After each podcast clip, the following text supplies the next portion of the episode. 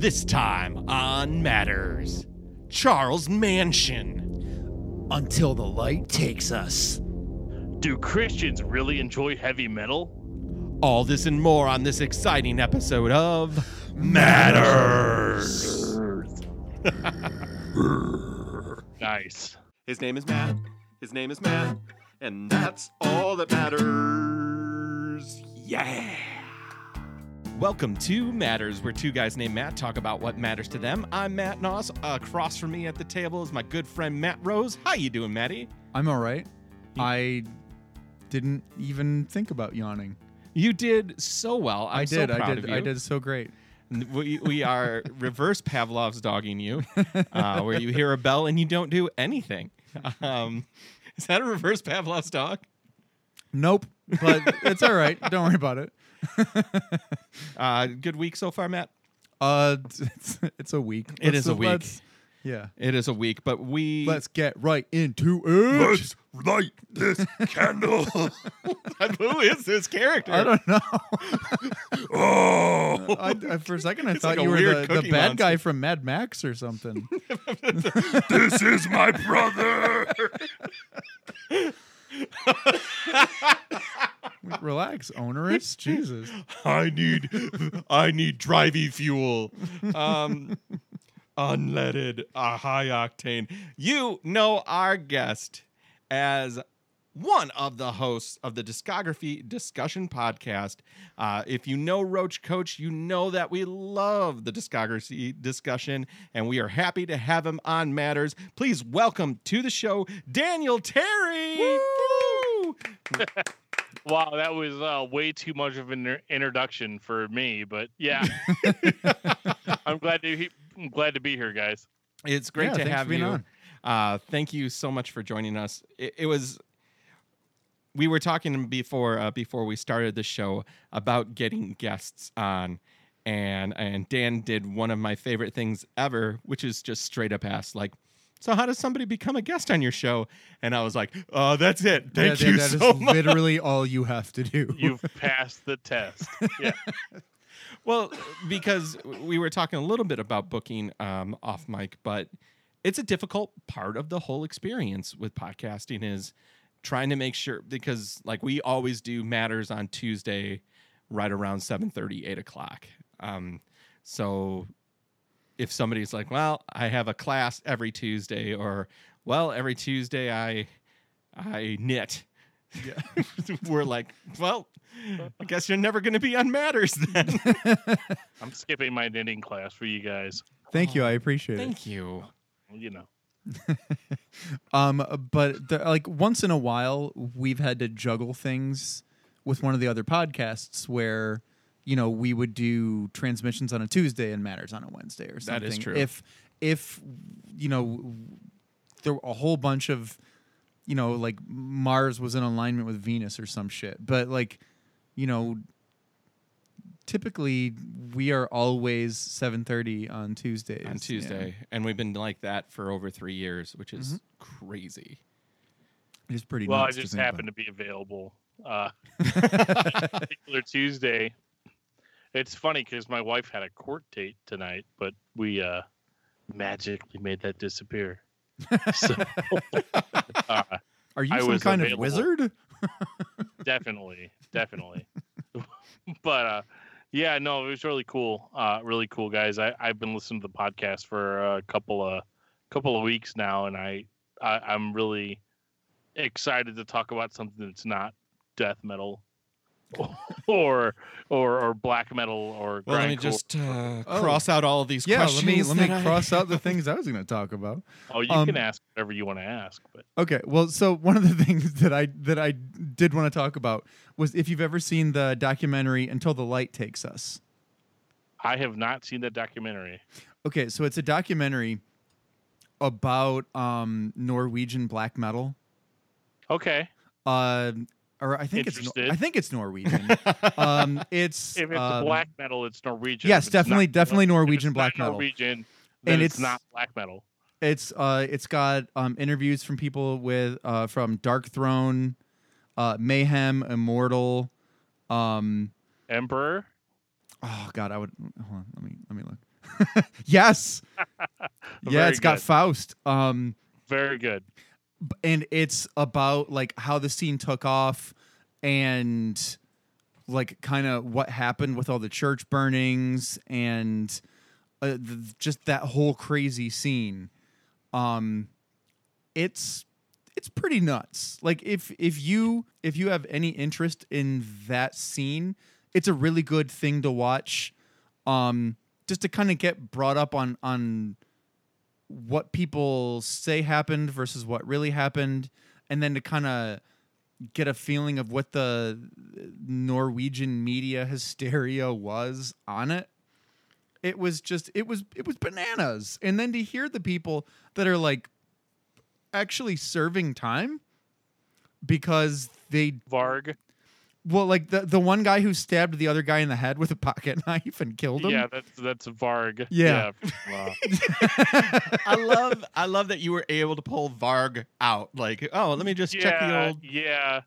What's weird with black metal, because we, we haven't really covered black metal on the show yet, but it's definitely uh, it's definitely an interesting story uh, because Varg Varg actually was kind of like the new guy on the scene, because prior to prior to Varg, you had bands like Mayhem, which had that guy uh, Euronymous was mm-hmm. in that band, and they had a lead singer called Dead, who famously committed Kill suicide. Some, yeah, yeah, yeah, yeah. You know, self-fulfilling prophecy and all. Yeah, but uh, he, uh, yeah, he killed himself and left a note saying sorry for the mess. You know, and they and, took they took pictures and used it in one of their album covers. Like, allegedly, yeah, and it was like a it wasn't one of their official albums. It was a uh, it was a bootleg. Yeah, a, a live show of Mayhem.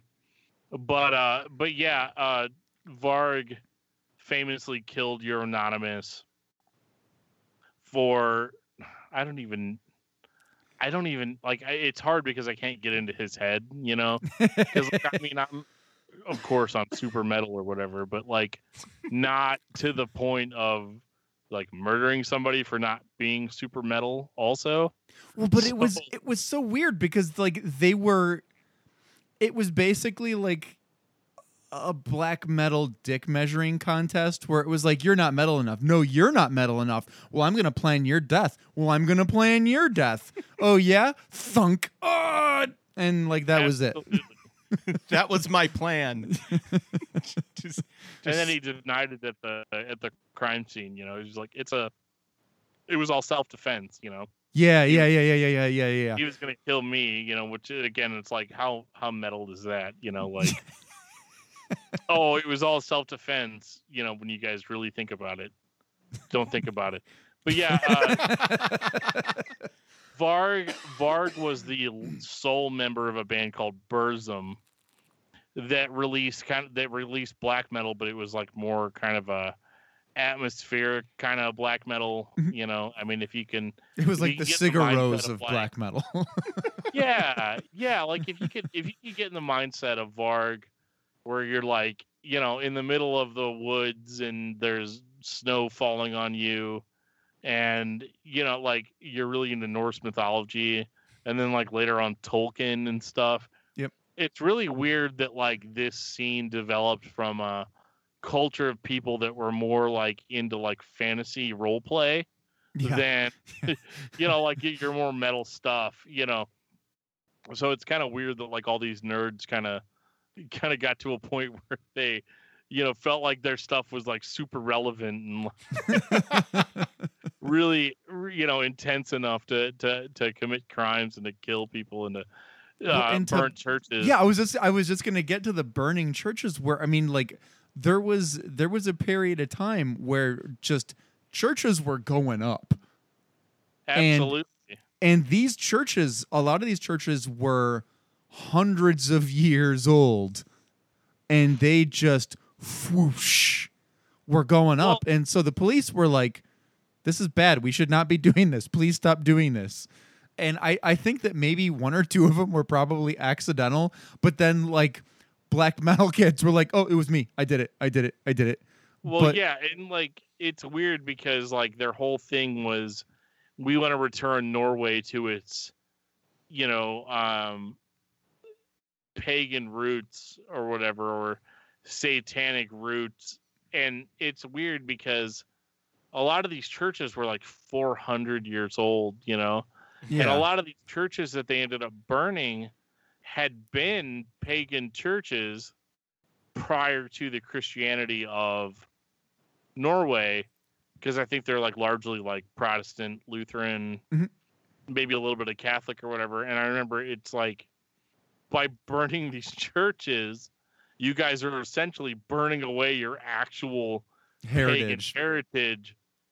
So you guys kind of screwed the pooch on that one. Yeah, yeah. They, it was, watch the documentary. I, I think that you'll really get a lot out of it. I absolutely will. I'll I'll I'll check it out tonight after I watch uh after I listen to the Roach Coach episode. and, uh, you know, I think yeah, it's weird with, with black metal because I know a lot about it. I I'm a avid reader, and so I, I definitely checked out the uh, uh, Lords of Chaos book that came out uh, probably about ten years ago, which was about the rise of the satanic metal underground. Mm-hmm. And what I thought was weird about black metal in the beginning was that it was super satanic, but like it was satanic in like the Satan is your friend, Satan actually loves you kind of way, which was weird because like these guys were supposed to have like pagan roots, and some of them stuck to that, but like a few of them were just like, let's be as evil as humanly possible in our lyrics. I mean, Mayhem's for like one of Mayhem's albums was called Chainsaw Gutfuck. So it was like, you know, like, let's just try to be super evil or whatever. But it didn't really translate in the sense that if you're going to admit that there's a Satan and that there's a, you know, like this whole world of like Satan versus God, good versus evil thing, but you guys are totally evil or whatever. Like, it just kind of seemed kind of cheesy because, like, in a way, it was more of like a confirmation of that worldview. Mm. Versus a rejection of it, and I always thought that was really interesting about early black metal. Well, I don't, I don't, I don't know if you're, uh, if you're familiar with the argument between like Levian Satanists and theistic Satanists. Satanists. Oh, I'm very, I'm very, yeah. yeah.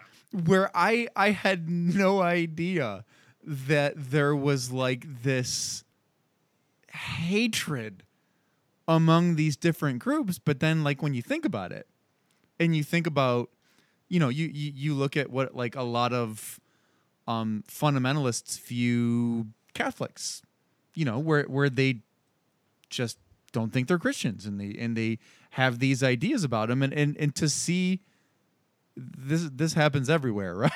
it yeah. doesn't matter whether it's, you know, uh, with Judaism or with Christianity or Satanism, you're gonna get groups who are like, no.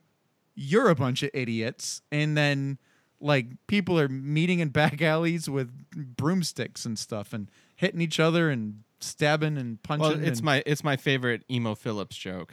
Yeah, yeah, yeah, um, yeah. I yeah I know this e- joke, but Emo, tell it anyway. Emo Phillips has a joke where uh, two people of faith meet on a bridge, and they get talking, and their faith comes up, and it's like uh, one of them goes, "Well, you know, I'm a Presbyterian," and the other one goes, "Oh my goodness, so am I." And it's like chapter forty-two. Oh, yep, chapter forty-two of the Senecot rules. Of course, of the Senecot rules, of the uh, of the left hand. Oh no, of the right hand. And I kicked him off the bridge and yelled, "Heretic!" That's uh, that's great because that's kind of representative of Christianity in general. And like, I don't, I don't make like a, a huge, I don't make like a huge. Uh, statement of it on the podcast, but I am a Christian, um you know, not not super fundamentalist, at least not like I used to be, but uh you know, it's one of those weird things where people always ask me like, what, how can you be a Christian and, and listen to this metal or this this stuff that's anti-Christian? So like, it's weird hearing other people talk about it because I, I I I like the dichotomy between the Levian Satanist and the, you know, like the, I, I, hate to, I hate to use this right? term, but like Christian Satanists, right? Yeah, yeah, yeah. Like there's the there's the folks that I guess believe that Satan is an actual entity, and if you're gonna if you're gonna make the jump to say that that exists, then you have to, you know, kind of accept everything that goes with it. Whereas the Levian Satan- Satanists are interesting to me because it's more of the atheist yeah. Satanist. The Satan is, like, uh, is you, right? Like you're... Yeah. Right. Yeah, Satan is yourself in you, you know? Like actually lives, you know, in this in this place where you, you reject the rules of traditional Christianity. You reject, you know, all that. It's, it's basically based on you can do whatever you want to do as long as it's not harming other people. Yeah. You know, and, and uh, I, I mentioned this on a podcast probably a few months ago where, you know, I said that, like, I don't have a lot of issues with the Levian Satanists because a lot of what they believe is kind of, you know, parallel to to the Christian belief of, you know, don't hurt other people. Live your life the best way you think you can live it. And, you know, don't, don't basically don't be a dick is yeah, right. What it all boils down to. That that's pretty much the golden rule, right? Yeah. Right. Don't be a cock. Yeah, like, and that uh, that was what was so interesting about all this black metal coming out in the nineties was that, like, it was so anti-Christian that that's all it was. They didn't yeah. have yeah. like a they didn't have like a necessarily like an identity or that was a, their identity though. Right, like it wasn't a unique point of view though. Oh yeah, yeah. I, I, yeah. I mean, I, I totally agree that it, it, it wasn't so much that they were identifying with a particular thing as identifying against a particular thing, right? Right, and that's not like necessarily a firm foundation to stand on, right? You know, because it's like it's so dependent on this other belief that you as a listener have to like understand and be into mm. to a certain extent, and like. I've always found black metal really fascinating in that in that uh, in that way, and it's weird too because like my personal history is I've always been like a Christian metal fan, mm-hmm. and that's something that we talk about on the podcast. We get a little bit of flack about it every now and again because we'll talk about like a Christian metal band, and then the next week we'll talk about Deicide or you know or whatever, you know, and uh, and I always give it all a fair shake, you know, so like. Our Christian listeners are always like, he's giving these Christian bands a, a, a fair shake, but there's an equal amount of people that are like, how do you really, you know, how, how do you quantify your beliefs with this stuff that you're listening to or whatever? And I'm like, you know, dude, it's it's just a podcast, you know. Right. Well, there there is there is a big thing because you know I identify I identify as a Christian, but I do I, I have lived large portions of my life where I would say I was not practicing or not participating or not anything, and I just no. found oh God, like everybody, right? But I just found that f- my life worked better when I was living that way. And that's about all I ever really say about it because I'm not out proselytizing about it. I'm not handing out pamphlets. I'm not saying like, well, you know, Dan, you need to say a couple prayers after listening to that Deicide record. You know, like, because I, I... Burn the record, burn it. Because I also, I think that's wholly incongruent. I, I don't think that there's a lot of conversation that could be had that would be of... that would be deeper, that would be any kind of connection if that's what you let off with. Well, it's like, well, I think what you're listening to is garbage. And uh, it's like the moment you hear that, you're like, well, then fuck, I'm going to turn fuck you, you. How about yeah, that? Yeah. How's that feel? Right. I mean, it largely is garbage, but yeah. Like, uh, you know, that that's the whole weird thing about it is that like there's a lot of, there's a lot of weird stuff that comes with Christianity. Like I, I grew up in a Pentecostal household that was no music, like no rock music. Oh, wow. Um, no, tel- no television. We didn't have a television in the house. And it was very strange. Like we, you know, all rock music with like drums was the devil's music and, mm-hmm. uh, and all this weird stuff. So it's, it's kind of weird where I'm at now because I came, I, I abandoned religion a hundred percent. Probably around like middle school, high school. It's weird thinking of like a really kind of thirteen year old were like really abandon anything. Like, do they have really, you know, any kind of real insight into all this stuff that's going on? Because it's a complex thing. Oh, yeah, absolutely. Uh, but for me, it was more of a I came back to Christianity once I met people that weren't crazy. Yeah. if that if that goes if that makes sense. Like, I met people that were more like actual people, yeah, and less like your diehard Bible thumping, you know, run of the mill Christians. And one of the weird things for me was that, and I know I said like at the beginning we were going to talk about this, but um, for me, one of the biggest attractions to me to Christianity at the beginning was the quote unquote heavy music. Because I think when I was going through my, like, fuck God, fuck religion, fuck all this stuff, I was, you know, listening to stuff like Korn and, and Slipknot and the stuff that was mm-hmm. popular at the time. Right. You know. And so I had this really weird view of Christianity and, and God and, and all this stuff. And I think that what was weird about it is I got into, like, Christian heavy bands. That was like my first kind of introduction to, like, you can kind of have your cake and eat it too, which I don't know theologically, like, how that works out, but um, so you're talking about you Striper, know, I mean, right? Well, no, not not necessarily Striper, but I mean, when the Sweet like Brothers Iron, show uh, up, maybe everybody, like, but not no, like I'm, Iron Cross or anything like that either, right? Like, well, I don't know. I just bought a Leviticus record online for like fifteen bucks. It's called I Shall Conquer. It's from nineteen eighty-five. It's badass.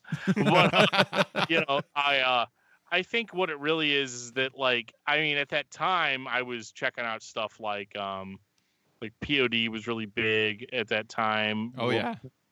We're like a Christian band, but, like, they had that, like, they actually sounded good. Am I allowed to say that? No, uh, you you one hundred percent, because Matt and I have made this joke. There was a rap, because I never was into metal. Like, I think the the history of Roach Coach. You were you were not a big metal. Yeah, I became a goth industrial fan uh, in my teenage years, and I listened to Ministry, but there was never like a period where I, I got into the metal. Your brother was. My brother more than me, that's for sure. Yeah. But he, I, I would never say he was a metalhead. Well, but he like he had like a Nuclear Assault album and stuff. Yes, yeah, we had one Nuclear Assault record. Hey, one is more than zero, Matt. Credibility gets you into the club. So, but like because I liked hip hop and I liked rap, uh, you know, th- there was a lot of Christian rap, but it was the worst. And I remember there was this band called The Firemen. And it was like two white dads deciding oh to be. Oh my God! I wish I could hear this right now. And it, so white, the the whitest thing I've ever. I mean, like it's it's seven cases of Wonder Bread white.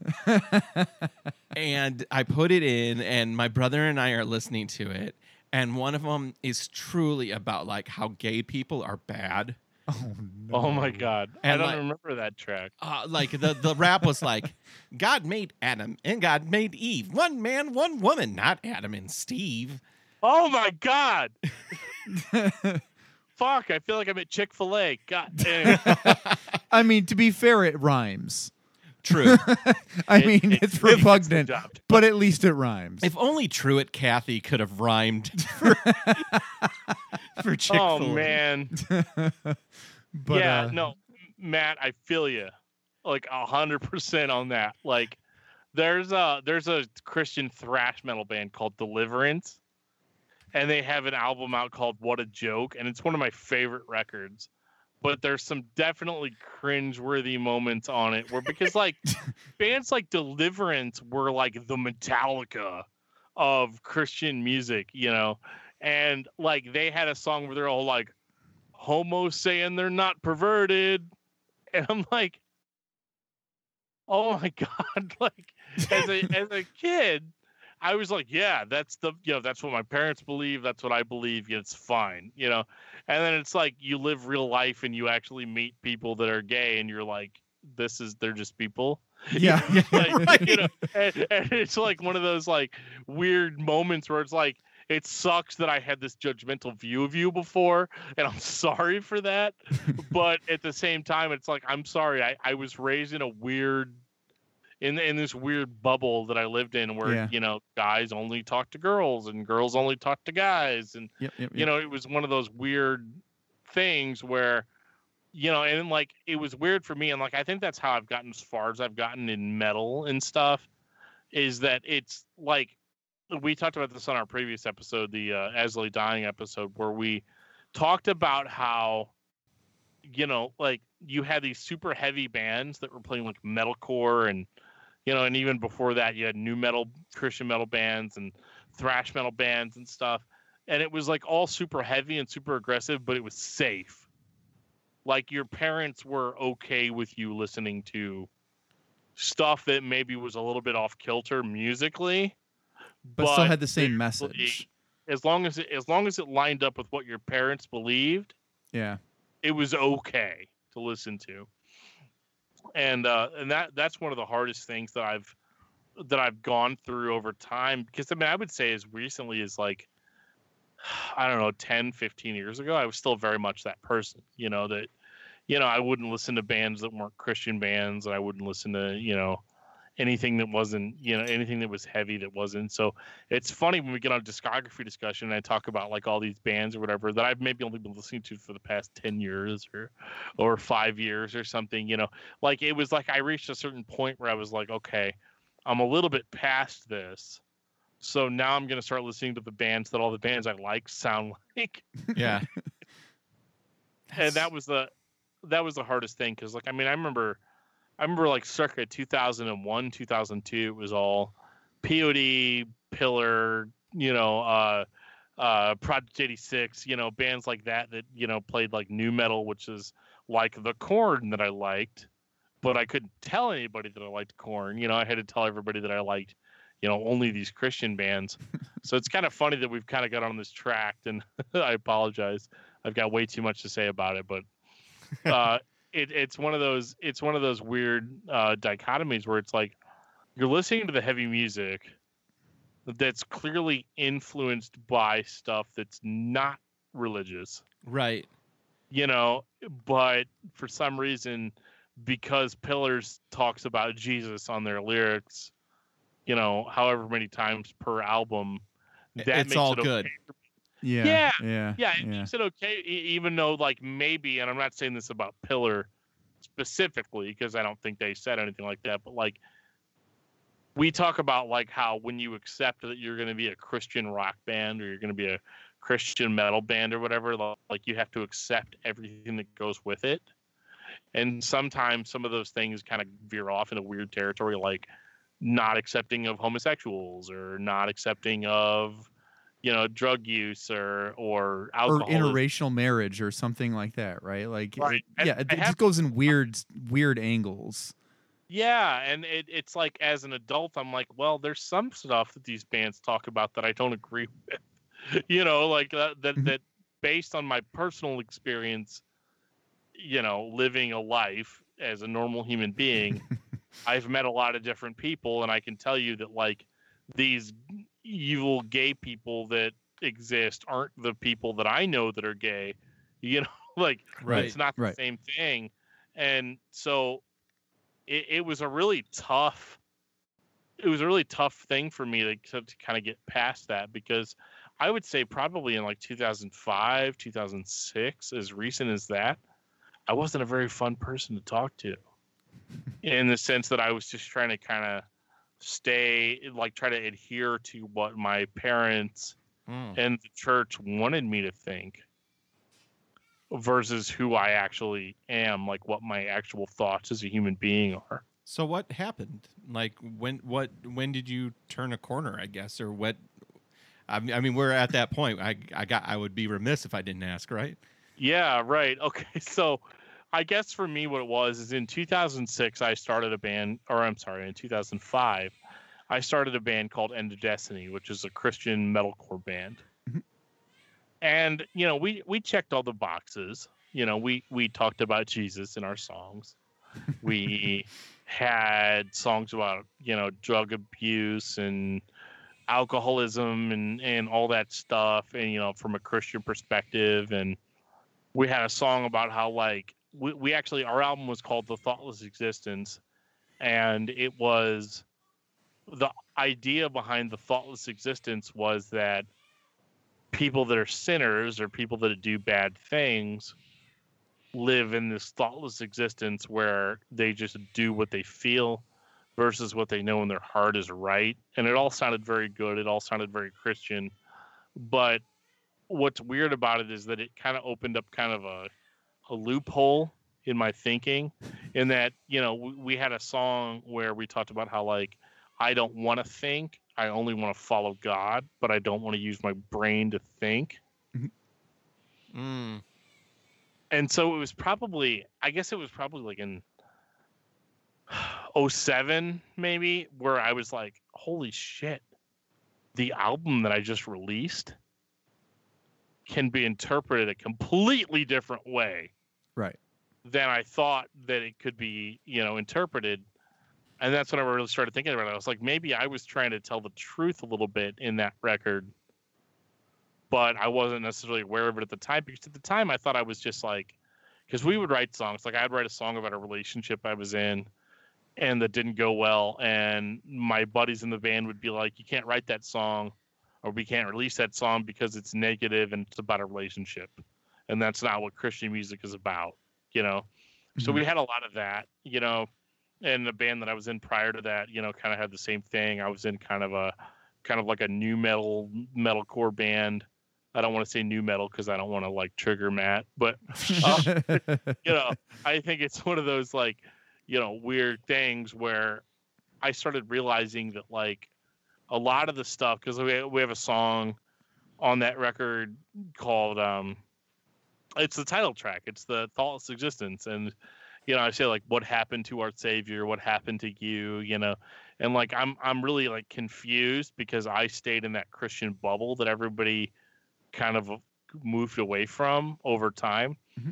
And I started realizing that, like, wow, yeah, like, these these lyrics are basically me being confused about, like, like I haven't grown up.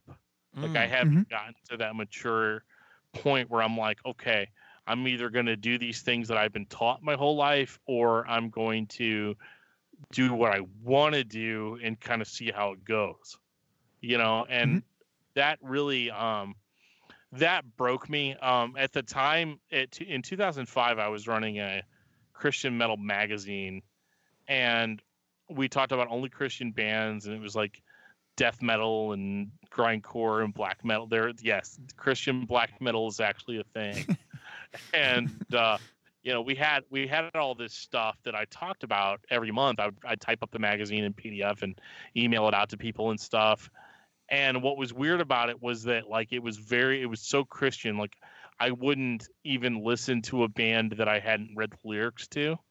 Oh, wow. Like, okay. It had, yeah. It had to follow this, like, formula. It had to, it had to check all these certain boxes for it to be okay. And I heard a record by a band uh, called Mortification. It was called uh, Erasing the Goblin, which is just like like a stupid title for a record.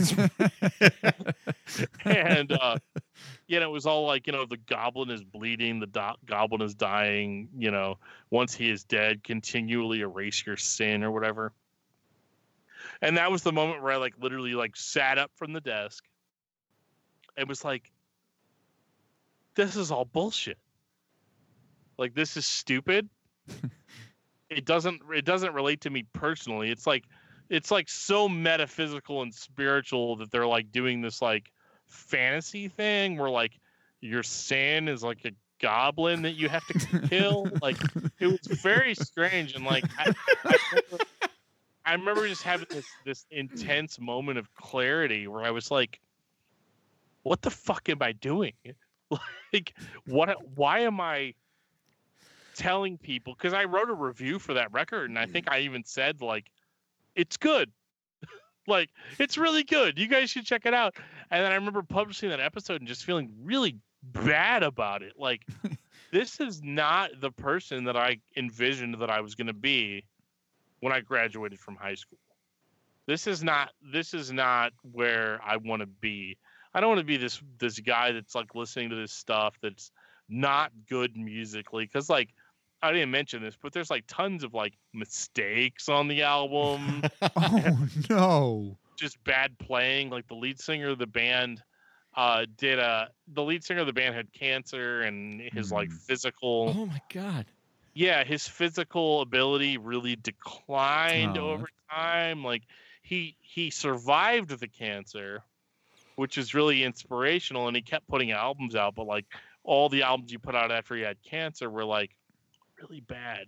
And, like oh, no. it was it was hard to, you know, because we we actually our second episode of Discography Discussion, we did an episode on that band Mortification and talked about how like yeah they were really good in the nineties and then you know later on they became not so good, and uh, my co-host at the time was like, you know, well dude, how how are you going to be that guy that says tells a guy that had cancer that, you know, his shit doesn't sound as good as it used to, you know, and all that. And so it, it's definitely been kind of a struggle as far as that goes, because like, I still very much appreciate, appreciate like the good yeah. Christian bands, but like, I appreciate good music. Yeah. A good band is a good band is a good band. Right. It doesn't, it doesn't necessarily mean, or it doesn't necessarily matter what they're talking about lyrically. You know, like I talked about, you know, how, you know, Slipknot was great, even though they had a lyric that was like, I'm going to slit your throat and fuck the wound, you know, but I was like, I'm okay with that because it's so passionate, you know, or whatever, you know, it, you still really get into the song, you know, it's not like a deal breaker, but it, it's kind of a weird, uh, it's kind of a weird thing where I, I have held to the Christian beliefs that I had, but it's been somewhat altered since then. Like it, it definitely, I really think I reached that point in like oh six where I was like, I can't, I can't do this anymore. I'm not going to lie to people and tell them that bad music is good just because it's got this message that I agree with and sometimes don't agree with, you know? And right. so I think that, I think that was the breaking point for me where I was like, you know, I think I'm not necessarily being honest. And so I basically just like disappeared after that. Like we did the magazine. We actually had a podcast back in oh five, which is like a little bit before podcasts. And we, we talked about these bands and we played their music and we talked about how much we hated Catholics and all this horrible stuff that like, I don't really want to like drag through the mud, you know, like I don't really want people to know. That you're like, like, please destroy the tapes. Yeah, I'm gonna drag Joe into it. You know, Joe was part of it too. But uh, it was one of those weird things where, like, I in like twenty sixteen, late late twenty sixteen, Joe had finally talked me into doing a podcast, and I was like, I don't want to do anything because I'm. I don't want people that heard our old stuff to listen to whatever we're going to do next. And there'd be some kind of comparison or people like judge me for being such a, you know, quote unquote, strong Christian. Right. You know, versus, versus where I'm at now. And right. Because I have to imagine that in that community, you were a very strong voice.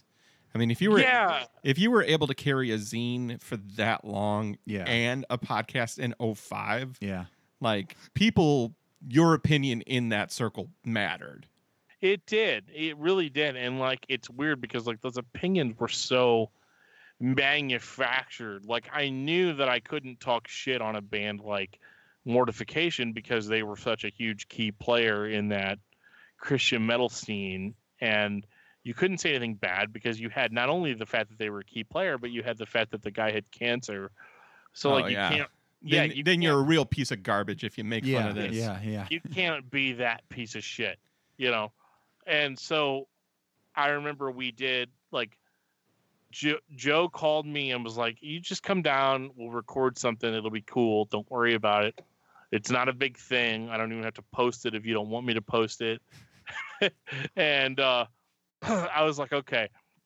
He's like, and we're talking about Metallica, you know, first episode. He's like, it doesn't have to be anything weird. You just talk about the albums, talk about how you liked them, how you, how you didn't like them or whatever. And I was like, okay, all right, I'll do that. And so we did it. We, you know, we recorded the, the, the episode, you know, even though it wasn't really that to me then. And we recorded it, and Joe fucking two days later posted on SoundCloud. and, uh, You know, I was like, shit. Okay. So he calls me up the following week and is like, okay, well, what do you want to do next? And I was like, uh, let's fuck it. Let's talk about Mortification. So we did a, we did a full on, like, no holds barred, like exactly how I feel about it episode. You got to, you got like, to purge. You got to cleanse your I spirit did. on it. I did. It's funny too, because we that band has like a hundred fucking albums out, and we uh, we did that, and it was weird because we I listened to all of it, and we had a co- we had a different co-host at the time, named Josh, and he actually suffered through all of it too, like for the first time, you know, very similar to very similar to Matt Noss, how on Roach Coach he doesn't hear the albums before, yeah. So we had this guy coming in fresh. You know, hearing it, and again, it was very no holds barred. You know, it was like, dude, this is this is not good. Like, I'm not, yeah, I'm not into this. And I remember, I remember starting the episode being like, I'm gonna be nice, because it wasn't the Christianity thing that stopped me prior. It was the, it was the cancer thing. Right, right. That's that's what bugged me the most. Was like, oh my God, like. I'm not going to talk shit about this guy who had cancer. I'm not going to do it or whatever, but like as the, as the night wore on, it was like, I have to just say something. And then Joe actually ended up triggering me, cause he's like, we got to that Erasing the Goblin album. Oh, so the one, the one, one. And Joe just flat out turns around and looks at me and goes, isn't this the album that broke you? And I was like, oh my God, yeah, like you're right, it absolutely did, because I went I went really away from Christian music after that, you know, like it right it was it was something to me that was just shitty, that was foul, that just didn't really, you know. And I mean, obviously there's a lot of years that went by between two thousand six and twenty sixteen, so it's like, what happened to you in the past ten years that would, you know, cause you to, you know, and and in my mind it was one of those like, well, that was ten years ago and two kids ago, you know, like right. You know, we uh it was weird because when we did Into Destiny for a long time until about two thousand seven, and I remember things kind of starting to crack even then. Like we had uh I remember we had like all these kids from like youth group, like when our band first started, like that was who your fans are. If you're if you're a Christian metalcore band or hardcore band or whatever, like that's who your fans are. Are mm-hmm. these are these kids that come to the youth group? And I remember we printed these shirts and they had a skull on them, and like all the parents were mad because there was a skull on them, and you know, all this stuff. And we we played and we did everything we could do to be super Christian. We did like altar calls, but like by two thousand seven, like. Half the guys that were in the band prior to that weren't in the band anymore. And so like we'd have these youth group kids come home and be all like, I'm pretty sure I saw Dan from Into Destiny, like drinking a whole pitcher of beer by himself, you know? And like, because I, because at that point I was done with it, you know, like, be like you hear, you hear these Christian bands where like, at first it's all like sugar and rainbows. Mm-hmm. And then you get to like the second or third album, and it's like they're very negative of like the church and of the way people do things. And then like, hello and behold, you get to album four, and they're like, we're no longer a Christian band. You know, like it, it, it turns into that.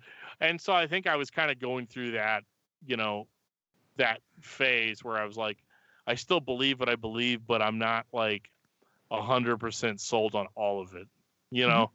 And and I think that was the weird thing, is that like we reached that dichotomy, and then after we had kind of kind of changed that, we did we did our last show in two thousand seven at Cornerstone Festival, which is a oh that's huge, yeah, huge Christian, you know, music festival.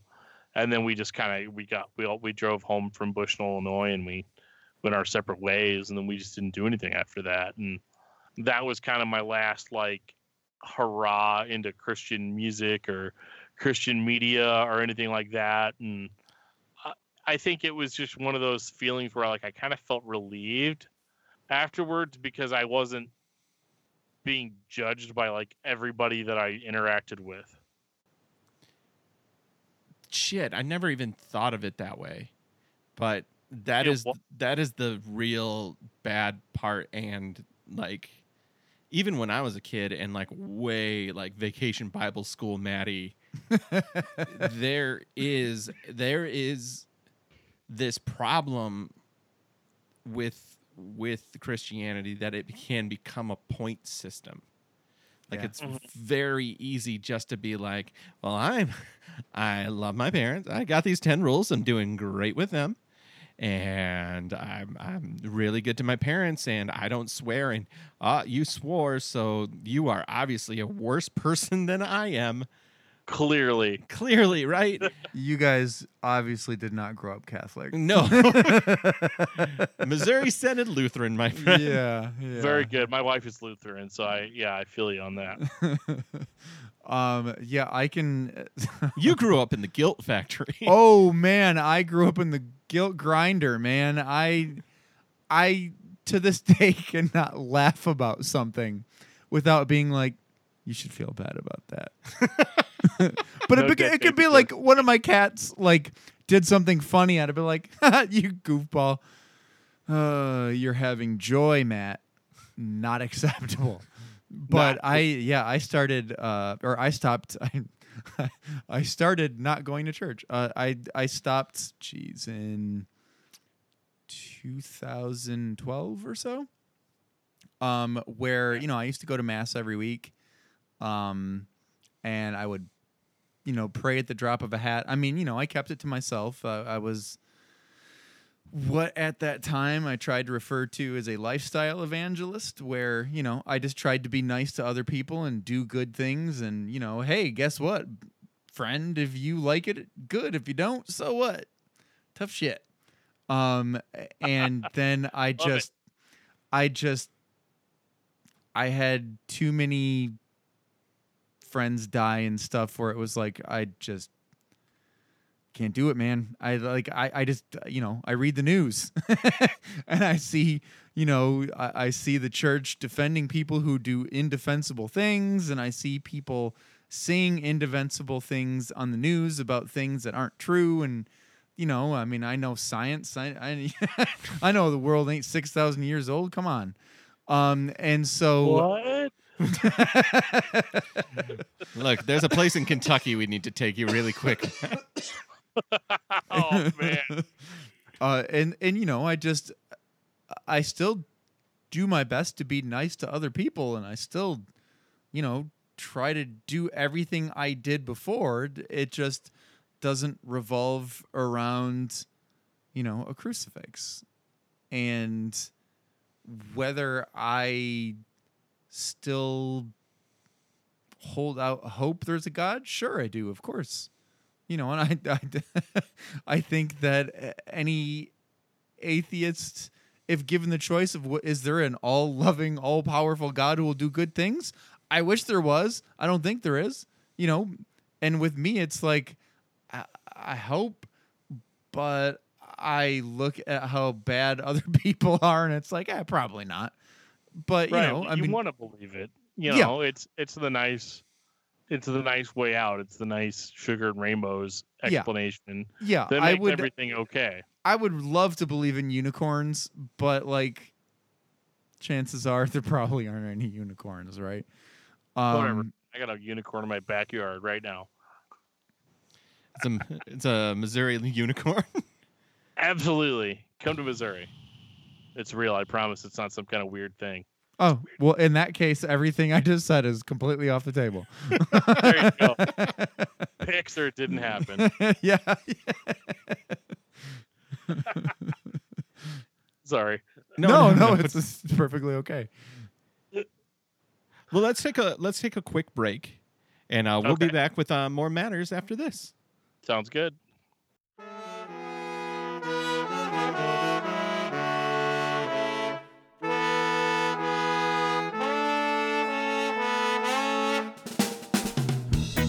Field of yellow flowers underneath the sun. Bluest eyes that spark with lightning, boy with shoes undone. He is young, so full of hope.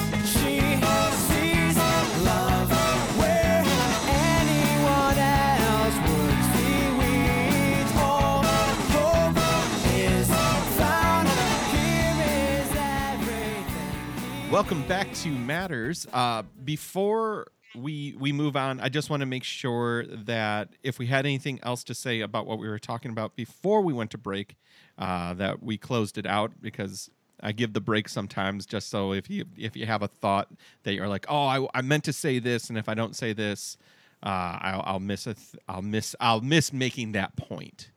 Like it, in my head when you were talking earlier, Dan, I was like, there's a big thing, there's a big distinction between the secular and the sacred when it comes to like music or art or mm-hmm. whatever, whereas like there are things that are secular that are for that are tainted and are, could be terrible, and then there's the sacred, the the thing that is above. And I've always kind of scoffed at that idea, uh, mainly mainly because it's like, our if you're a Christian, our God was involved with it all. Like, it's not like he was like, oh, that shit, I never touched it. Yeah, I don't even know what you guys are talking about.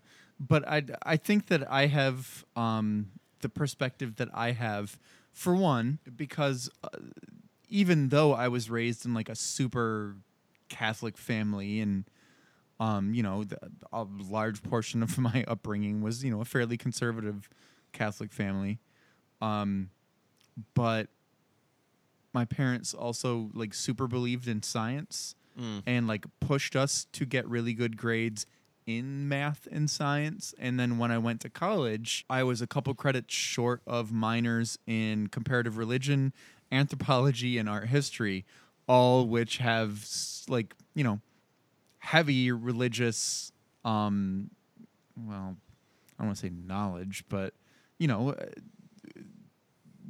religion plays a very, very large part in all three of those fields, right? So I know a lot about religion, and I know a lot about not just my religion but other religions, and so that really also informed a lot of my opinions going forward after college.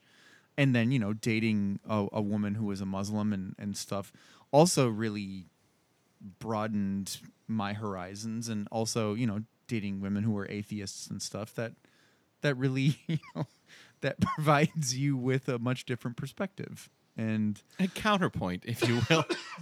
Yeah, yeah, absolutely. Um, but we are. Uh, Dan, did you have anything? Well, I was just gonna say that, like, I was very heavily involved at that time, from like, I guess from like two thousand two, two thousand one, when I really heavily identified more as a Christian. I got really into like the spirit-filled hardcore movement. Oh, which was, okay. Which was uh, a genre of music, more or less, mm-hmm. and it was bands that played like, there were bands like Focused and Unashamed and Zao, which Zao is a huge thing for me. Um, if you guys haven't checked out Zao, you need to. But uh, they are they started off as like a Christian spirit-filled hardcore band, but like now in twenty eighteen they're more like in line with like what I believe, you know, like a little bit more, a little bit less like heavy on the spiritual. But uh you know, I think at that time, I think it was really easy to get really involved with that, because like, not only had I like reaccepted God, I'd reaccepted Christianity, but like it was in a way that made sense to me. And there were bands that, you know, like, because music was always like a really big thing for me. It was kind of like a therapy. Oh, yeah. And, yeah. And because like I, you know, my parents didn't know what to do with me as a kid, because I would have these like spats where I'd be like really loud and violent with like other kids. Like I never like beat anybody's ass or anything, but like I I would have issues in school and, and stuff like that. And one of the things that one of the child psychologists that they took me to suggested was that like maybe he needs to listen to more music. Hmm. And so I got I kind of got a free pass, especially with like Christian stuff, because my parents, I guess in like ninety-six or ninety-seven, had left the church. Had left the, the had left the Pentecostal, Pentecostal church. church. Yes, And so they were a little bit more willing to accept if I listened to stuff like Zao or, or Focused, even though that, like, those bands were, like, really extreme. I mean, granted, twenty years later, they probably don't seem as extreme as they did at the time, but, like, they were they were hardcore. They were focused on Jesus. They were focused on all this stuff. So, like, they definitely played a huge role in, like, my development as a music fan. And I got really into that stuff, and it really, um, it really hit me hard. I mean, it helped me through a lot of really hard parts in my life. But, like, I think it was really weird because I think around two thousand, two thousand, two thousand one, two thousand two, like, do you guys remember when, like, pop punk got popular? Yep. Oh, yeah. Yes, we do. And so, like, my whole dynamic, my my whole... thing in high school changed significantly because I, I was into, like, the Christian pop punk bands. It's so, like, M X P X and but like the, or M X P X, um, Reliant K, like those kind of bands. What was f- five five iron? Well, they were the ska band, Five Iron Frenzy. Yeah. Five Iron Frenzy. The W's. Yes, they were. They I were still, good though. I, I loved, like. Loved, I loved, still loved. love Five Iron Frenzy. I was like, and I still am super into punk rock, um, but I was not into. I was not as into bands like um, M X P X or uh, Five Iron Frenzy as you were. Yeah. But that being said, I still own uh, you know a record or two from uh, M X P X. And I can remember seeing them live, and it was like, their fans don't take shit. You know, you would you would go to like a um a, a Warped Tour or something, and they would have M X P X there, and their fans did not like being made fun of, and they would fucking fight you. Oh yeah, yeah, for sure. And it's weird with those pop punk bands because, like, I was into those bands, but, like, only because I thought that girls were into them. Because at the same time, I'm listening to shit like Embodiment, uh, Living Sacrifice, Zao, like these really intense, heavy bands. Right, right. It's yeah, it's like. But like you, girls were into that. Yeah, you, you see, know? Well, yeah, so, you see like the cute punk girls, and you're like, oh, oh, they really like this or whatever, and then like you go to a I don't know I'm trying to think of a hardcore band, uh, f- Minor Threat, and it's like, the fuck, this is a sausage festival. What's going on here? Absolutely, yeah, and like these Christian bands were like more than that. Like yeah, yeah, yeah. they were they were a total sausage fest, and it was all Christianity, you know. So like these chicks aren't getting laid tonight, you know. Like it was yeah. one of those like. Weird things where it's aggression will, and will, repression. Yes, I will shake your hand, m'lady. Right, but I was into stuff that was much heavier, but I knew that like girls weren't going to be into it. So I, you know, would be like, "Oh yeah, I'm really into Juliana Theory." You know? Love Juliana Theory. Actually, the guitarist singer of Juliana Theory was the guitarist in the band Zao, huh. who is still my all-time favorite band. And uh, we we've had guys from Zao on the show, and like, oh wow, yeah. And so it was definitely one of those like weird things where I was willing to like, yeah, I'm into Juliana Theory, I'm into Emery, I'm into you know, uh, I'm into M X P X or Reliant K, and like all the stuff that these that these girls liked, and that was that was my whole thing. And what's weird too is like I think back then that was kind of the beginning of the deception. Oh shit! Oh, okay. okay, all right. You know, like the, this idea of like, okay, I'm gonna lie about this thing. I mean, don't get me wrong, I love shit like Juliana Theory. I I, I like kind of that more intense like emo stuff. Mm-hmm. You know, like the pop punk bands though were like very much like, yeah, I'm into M X P X.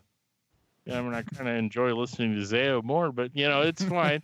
Right. And, uh, whereas you know, life in general was my life for a yeah, year. It for real right. was. Right. It's so weird because it seems like, like such a long period of time, but we're talking like what, six months, seven yeah. months, you know, that sort of thing. Yeah. But uh, you know, it, it these bands were like my ticket to like, hey, females are going to be interested in what I have going on if I'm willing to like play ball a little bit.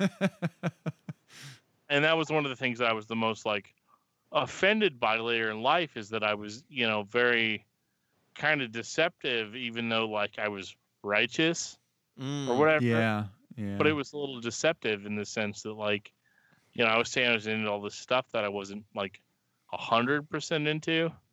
And so I think that was kind of like when we were talking about like where it stopped, you know, you get all the way to two thousand five, two thousand six, and I'm starting to have, you know, misgivings about, you know, how I'm presenting myself to other people.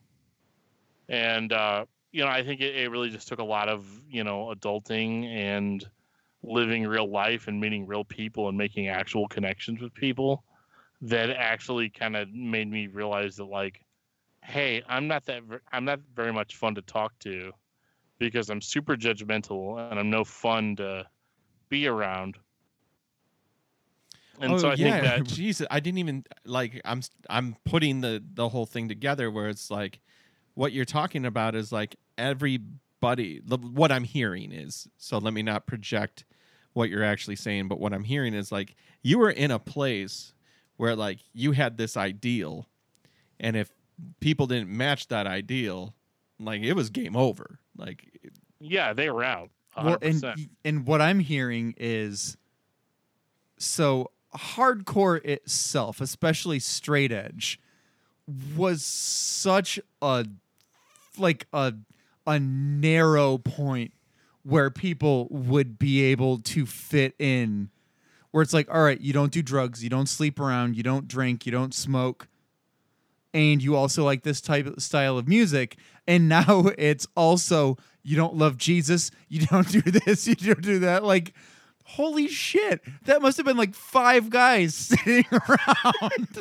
Well, yeah, and the weird thing about straight edge, though, is that straight edge doesn't necessarily mean Christian.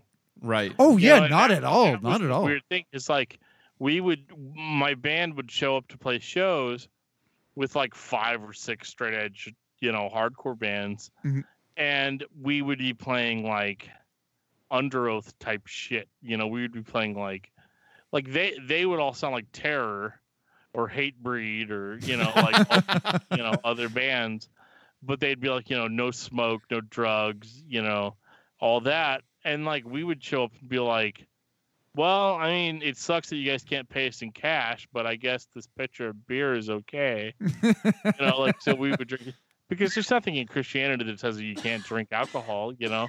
Right. And so that that was always, like, a big thing. And, like, I remember being like called out by like, you know, by straight edge bands for not being like fitting that aesthetic, even though they would think that like we were like them because we were Christians. And like, that was, it's so weird because like, not only at this point am I being judged by Christians, but I'm being judged by people that aren't Christians. Right. I think that religion is a crutch and, and all this stuff. And I think, I think the hardest part about it was that like, we didn't really, you know, like we were a Christian band, but like I hadn't really thought about all these other stuff. Like at some point, you know, we did we did interviews with Christian magazines, and they wanted to know what my stance on abortion was, or what my stance Holy on holy shit reality was, and like I felt like I had to answer in a certain way in order to like pass their test or something, or right, right. And so like I a lot of the times I just. I either just lied or I just, you know, or I gave my actual opinion, which was the worst thing that we could have done. I mean, at one point I, I said to a Christian magazine that like, well, I don't think that Jesus would be a white middle-class Republican, you know, and uh, that did not go well. No, I know? Can't imagine it did. Can't imagine it did at all. It wasn't, you know, and I'm not, I'm not trying to say that like our band was like a rising star in the Christian metal scene. Like that's, it's not what I'm trying to say. Like we were a drop in the water of a huge, you know, lake, you know, right. Like we weren't, we weren't anybody, but like, it was just one of those things where, you know, anytime I would say something like that, it would be interpreted as he's just trying to say this to get publicity. Right. Right. Right. right or right. He's just saying this in order to get people to, to check out his band. And like, that wasn't really the, that wasn't really the goal. I didn't know what to do because, like, back then there weren't podcasts. Like, I couldn't go on. I could go you on. You couldn't explain. Right, right, right, right. I couldn't give you guys the background behind, you know, what I was saying. And so in that case, it was like, you know, somebody would send you an email interview with like fifteen questions and you had to answer them the best you could. And it was just really, you know, it was, it was a huge honor to want to be interviewed. But at the same time, it was like, shit, they're looking for specific answers. Yeah. And, yeah. uh, and that, that was really hard. So like, it really, it really was hard going from that to what we did on Discography Discussion, because like ten years later, I'm a different person. Yeah. You know? Yeah. Oh yeah, absolutely. ten years ago, I was a completely different dude. Right. I mean, I was, I was like, I mean, in two thousand fifteen, you know, I was hospitalized for depression and suicide and, mm-hmm. and things like that. And like, cause I was working a job that was just like so all consuming and so intense that like, I could, you know, I, I started losing all sense of my self identity. And like, that's really hard to report back to the quote unquote Christian community because, oh, a thousand you know, percent. Yeah. Yeah. And they're in their mind, it's like, well, if he was contemplating suicide, then he's not a Christian or he's never been one. And, you know, like th- all, all that weird stuff. And, you know, our band had been defunct forever at that point. And I just kind of figured nobody gave a shit, you know? And, uh, well, right. So and I, the people who say that are the people who never lived your life, right? Because no. b- yeah. when, when, when, when you get to that point, I mean, people who haven't been there don't fucking get it. Right. Like, cause I had already had a kid at that point, and it was one of those like, oh my God, I can't believe you would abandon your kid like that. And it's like, and it's like, no, fuck, you don't, you, know, you don't like, get I'm it. Not, you really don't get it. Yeah. I'm not, I'm not trying to like make a public spectacle of myself or anything of that nature. And it was one of those, it was one of those things where like people that were in my church didn't get it. And so I didn't get the kind of, kind of support that I wanted to get. And, you know, it was, it was just really hard. Like the pastor was like really involved and like really supportive, but like everyone else didn't really care. And the shepherd like, was involved, the flock, not so much. Right. Right. So like when we started our podcast, it was like, I'm just going to come on here and I'm going to do my thing and I'm going to talk and I'm going to have fun and I'm going to drink and I'm going to, you know, probably say cuss words. Oh my God. And, you know, like all that stuff. And I mean, I'd say in the beginning we got some mail, you know, like from people that, that had heard us back on our old, right, podcast, right, right, right. You know, the old band and, and the magazine and all that stuff. You guys said bad words. You guys said bad words. I cannot support you. You know, like, yeah. And like, we, we got that. I got, I got one email recently that was, uh, I can't believe how liberal and fake you've become. Holy shit. I, was, I know. And I was actually upset about it, you know, like for a little while. Oh, uh, dude, I have the thinnest skin. Like, yeah. Uh... Like I have to talk to everybody else so they can be like, mm, "Fuck that guy." Right. I, well, and especially on the podcast you're on, because you guys, you guys actually do real music criticism, and that, you know, we talked about that forever. I know on on our podcast, but like, it was, you know, it's one of those things where like you're trying to make a definitive point, mm-hmm. and people that are really attached to this certain ideal. Or the certain, you know, in your case, it was new metal. Right. Well, but like in my case, it was Christianity. So like we get criticized for, we don't cover enough Christian bands on our show, or yeah. we get criticized for, you know, if we cuss too much or if we're, you know, not what a Christian show should be. And I was like, there has never been any kind of indication from the beginning that it was a Christian show. Right. right You're putting right, that right. on this. Yeah. Yeah. Yeah. At right. that point, it's your damage, not ours. Right, you have attached this ideal to this thing, to this piece of media. Like, how many people do this with movies? Right. You know, a like, million. Oh my God, I watched The Exorcist and it just wasn't Christian enough for me. I don't think anybody says that. Yeah. They do. I mean, oh my God. But like, I mean, like for me, it was just one of those weird catch twenty-twos where I just, at the beginning, I thought, you know, because when we did that first episode of Metallica, I was like, I'm not going to say any cuss words because I think that people are going to be upset by that because they know me, they know Joe, they know, you know, all this stuff. And then it turned into kind of this idea of why don't we just do what we want to do? Yeah. And let everybody else set, sort the rest of it out. Yeah. Yeah. Yeah. Yeah. Yeah. Absolutely. I don't, I don't even think about how much we curse on this show anymore. Like, not that I ever really even gave it a thought. Like, w- well, hold up. D- did I? I did. I did. There, there was, a, was there, was, there a... was a point. No, but it wasn't you. It was me because you guys kept bleeping me out when we were talking about a particular band. Well, we whose were... initials are A C. Well, there was a whole episode where we said the band name Anal Cunt like seventy-eight times. Well, I said it. You, you and Eric were like, well, okay, hold on, Matt. And then it was just beep, beep, beep. I mean, it sounded it sounded like a truck was backing up after a while. Um, that band is garbage. Oh, they're but but I mean, yeah, like they were spoilers. They were purposefully bad, though. Yeah. Well, th- we don't have to get into them. This, that was a different episode. Discography discussion. Yeah, I can't wait for your Anal Cunt episode. Yeah, yeah, I'm really looking forward to it. I don't know if I can do it. I don't know if I can do it. Like I. I don't know. I don't know how anybody could do it, but if you, gotta, you do review gotta, the song Guy Lombardo, Matt and I want to be involved. I've got to listen to every album oh, by that band. You know, we don't do like, it. Everybody, God. everybody should be killed. The album cover is okay. The songs within are not. Three children, like I. Oh. Yeah, there's no way. Oh my God! But yeah, we're gonna have to do it eventually. But like, it's it's uh.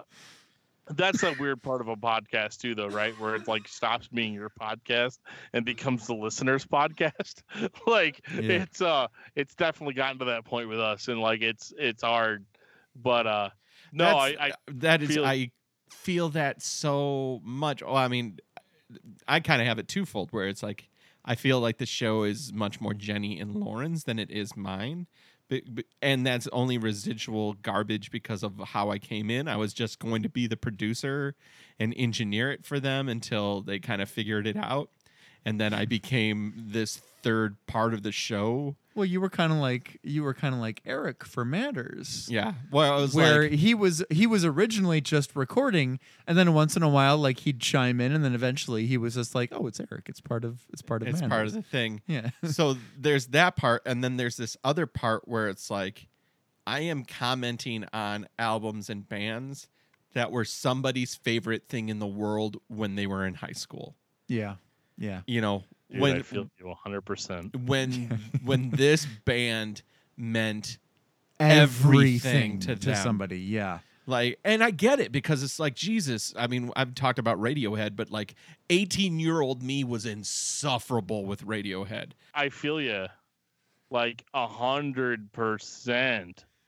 Like, I mean, this whole idea of like we're going to talk about Korn this week, or we're going to talk about. You know, like we're doing New Metal May right now, so like we're waiting for the hate to come in. Yeah, like spoiler, we have most of New Metal Re- New Metal May recorded already, but like, nice. It's it's one of those like, no, like I feel I feel you one hundred percent though, like because you know there's there's a certain perception you give off being part of a podcast where people think that like that's all you are. Mm-hmm. Is this this person on a podcast, and like, you know, like you were saying with Nirvana and Radiohead and stuff, like that's all stuff that I love. Like I love I love Radiohead, I like Nirvana, I like a lot of emo bands. You know, like it's it's how could you, right? How could you? I know. How could you defy metal like this? But like, you know, it, it's one of those it's one of those catch twenty-twos because it's like, oh, well, Dan, he only listens to thrash and death metal and, you know, I like all that stuff, but, like, I like other stuff, too, and I'm also a dad, so, like, I'm cruising around listening to the Frozen soundtrack pretty much twenty-four seven, you know, uh, or the Moana soundtrack, you know. Oh, yeah. I mean, that was the, amazing. The Moana. I was going to say the Moana soundtrack wasn't bad. It was amazing. I love it. I'd love to review that album on our show. But, uh, you know, I have a I, lot to say about You're Welcome. There you go. Great song. Great song. Dwayne The Rock Johnson, you delivered in ways I never thought you did. could. But, uh, but no, like, I, I feel you, like, because, yeah, you're talking about stuff that people love. Whenever you're doing legitimate criticism, it's one of those things where people aren't willing to hear it necessarily because, like, especially with, like, our show, people kind of cherry pick what episodes they listen to. Yeah. So it's like, if I like this band, I'm going to listen to these guys talk about this band. And for the most part, it's all good. Like, we made it, we made a conscious decision from the beginning to talk about bands that we liked, mm-hmm. you know? And, but occasionally there's going to be an episode like an In Flames where I just go off the fucking, you know, I just go off the fucking script and, you know, give how I, I really feel about it and all that, because I'm not about the deception. That deception was all part of the Christianity angle and telling people what I thought they wanted to hear. Right, right. Because and I that's, think that's not what you want to do now. Yeah, like a lot of Christians fall into that trap of like, I want to tell people what they want to hear because I want it to sound good and I don't want to misrepresent Christ or, or, or whatever it is that I'm doing. But at the same time, there's a certain sense of like discernment in Scripture. You know, they always talk about how like you, you're supposed to discern Scripture, and you know, um, and and, and read it, interpret it your own way, and, and and all that. So it's like that doesn't really, that's not really compatible with, you know, telling people what they want to hear. Right. Right. Right. Right. Right. Right. You know, so I think that you know, like like with what we do, you know, it's it's more of just like an honest, unadulterated, you know, this is how we feel about it this minute. And I think that like one of the one of the big things is that like you have to just kind of ignore how people are going to interpret it. You know, you just have to be like, look, this is my thing. Yeah. And if you don't like it, you don't have to listen to it. I'd mm-hmm. love for you to listen to it. I'd love for you to tell all your friends, you know, because there's there's the business aspect of a podcast. But right. at the same time, it's like, you know, we, we want to be we want to be notable for what we do. Not necessarily for what we, what the content is always of what we do. You know, we, we just want people to say, okay, when I'm listening to this, I, I've got an honest opinion about, about this, or, you know, this El Nino album sounded like this, or, you know, or this, you know, this Slayer record sounded like this, you know? And, uh, and I think that in a lot of ways, you know, people are just going to kind of interpret things how they interpret it. And it's just, it just kind of sucks, and it's a personal struggle of mine whenever somebody suggested that I check this out, and oh, I wasn't, yeah. and I wasn't into it. Yeah, right. You yeah, yeah, yeah, yeah. Well, yeah, and that goes back to the Midwest nice, right? Where you you you don't necessarily want to hurt someone's feelings, but at the same time, you don't know this band, right? And if they did a shitty job on much. something, and you heard audible mistakes in the recording, like. It's hard to yeah. I mean, let who, it... who are you? Who are you? Who are you doing a favor by saying it's a good record? Are you are you doing the fans a favor? The you know potentially thousands of people who are going to buy it, or are you doing the person recorded a favor where they knew there were audible you know mistakes in the recording? Right, and that that's that's just it. Like when I recorded an album.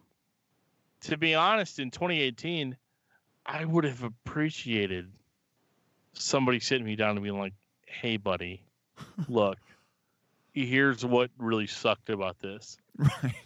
I think you guys I think you guys really need to take it in this direction next time. or right, think, right, right, right. You know, you guys should have done something else. Because yeah, our record, I mean, it's got mistakes on it. It's got, you know. It's got my religious zealousness on it too much. And, you know, like it's, it's one of those things where, yeah, I would have really appreciated somebody just being honest with me. And I think that's, that's kind of the life goal that I have is just, it's just honesty. you know, whether it whether it upsets somebody or doesn't upset somebody. And I'm not talking just about music. I mean, I'm talking about, like, you know, friendships, relationships, you know, that sort of thing, where, like, you know, there there's a lot of people that, you know, want to just continue to be friends with somebody, even though that person's maybe making choices that don't really benefit them as a human. I think sometimes you need to have, you know, you need to have that outside opinion. You need, you need to have some, you need to run it by somebody else. Yeah. Before, before you just do it, because, you know, the human memory, the human mind, our emotions, the way it all works is that, you know, we, we tend to be very me centric on all of it. It's about how I feel. It's about what I think. And I think sometimes you need a little bit of, like, iron sharpens iron kind of, kind of mentality with your friends and, and family, where it's, you know, maybe sometimes you need to be able to listen to some advice from somebody else to really understand. And, like, for me as a Christian, I take more advice from people that aren't Christians because they have that third party.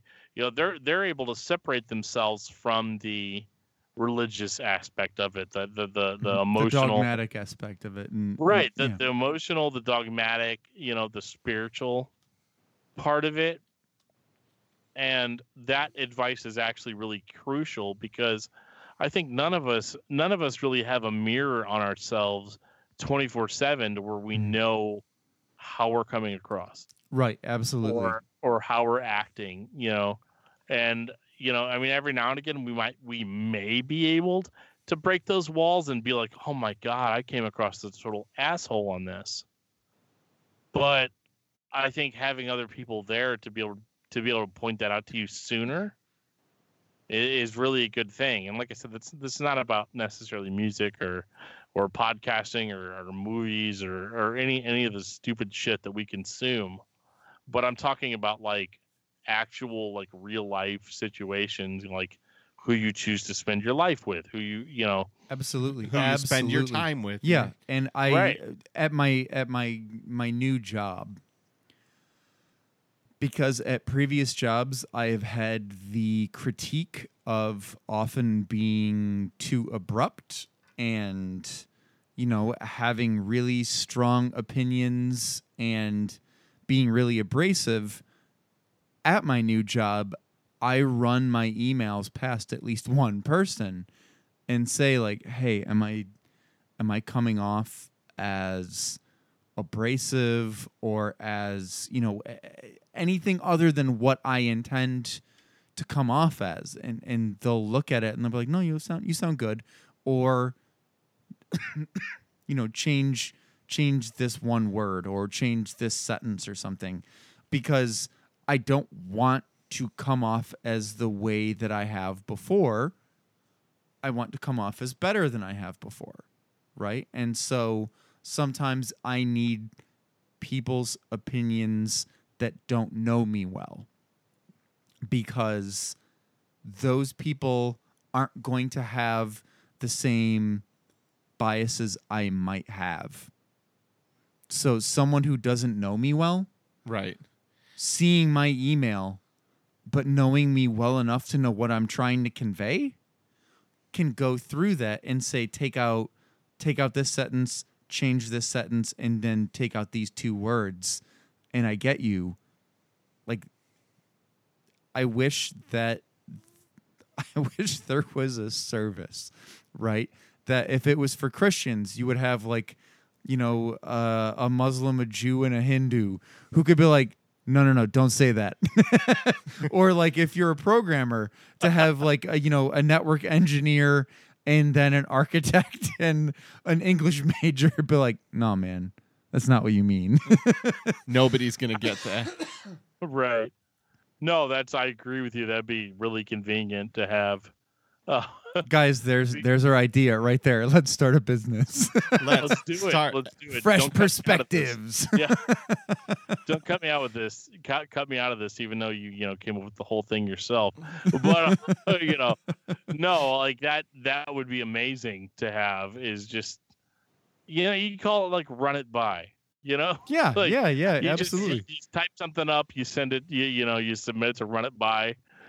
Yeah, and they have like they have like a pool of like a hundred people of different professions. We'll, and we'll take a look at your Facebook posts and be like, don't don't do don't it, bro. Do it, bro. Don't do it, bro. Just don't. Just don't. Yeah. There's don't. there's there's no joy in Mudville if you po- if you post this. No, I know you want to, but don't. Yeah.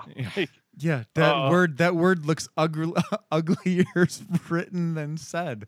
Don't, don't. That, that's ninety percent of why like all my social media stuff is so like podcast related or nothing at all.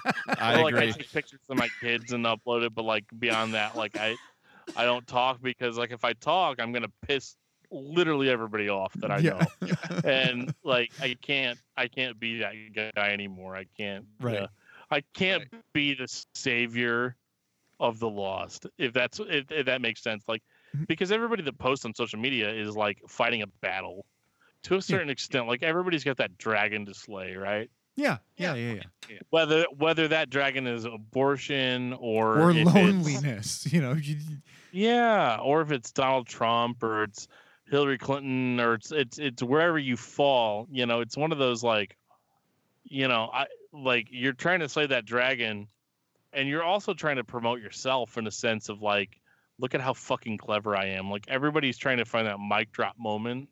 Yep. Yep. Yeah. yeah, yeah, yeah. You know, every, everybody wants to have the most intelligent tweet or mm-hmm. the most intelligent Facebook post. And it's so funny because the rest of us in of humanity are looking at these posts and are looking at these tweets and we're like, shit, this is really trite, right? Like this is this is the kind of shit that people say to get people to like, you know, like a like a recruitment tactic. You know, it's like, and I know I'm not saying anything original or new, but like it, it is it is very bothersome. Like I have a cousin who posts shit online. Like the most recent thing that she posted.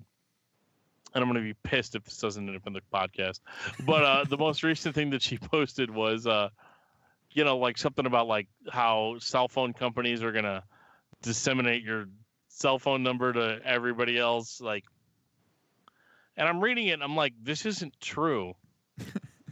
Like you post shit that isn't true on a daily basis to the point where I'm like, is it a joke?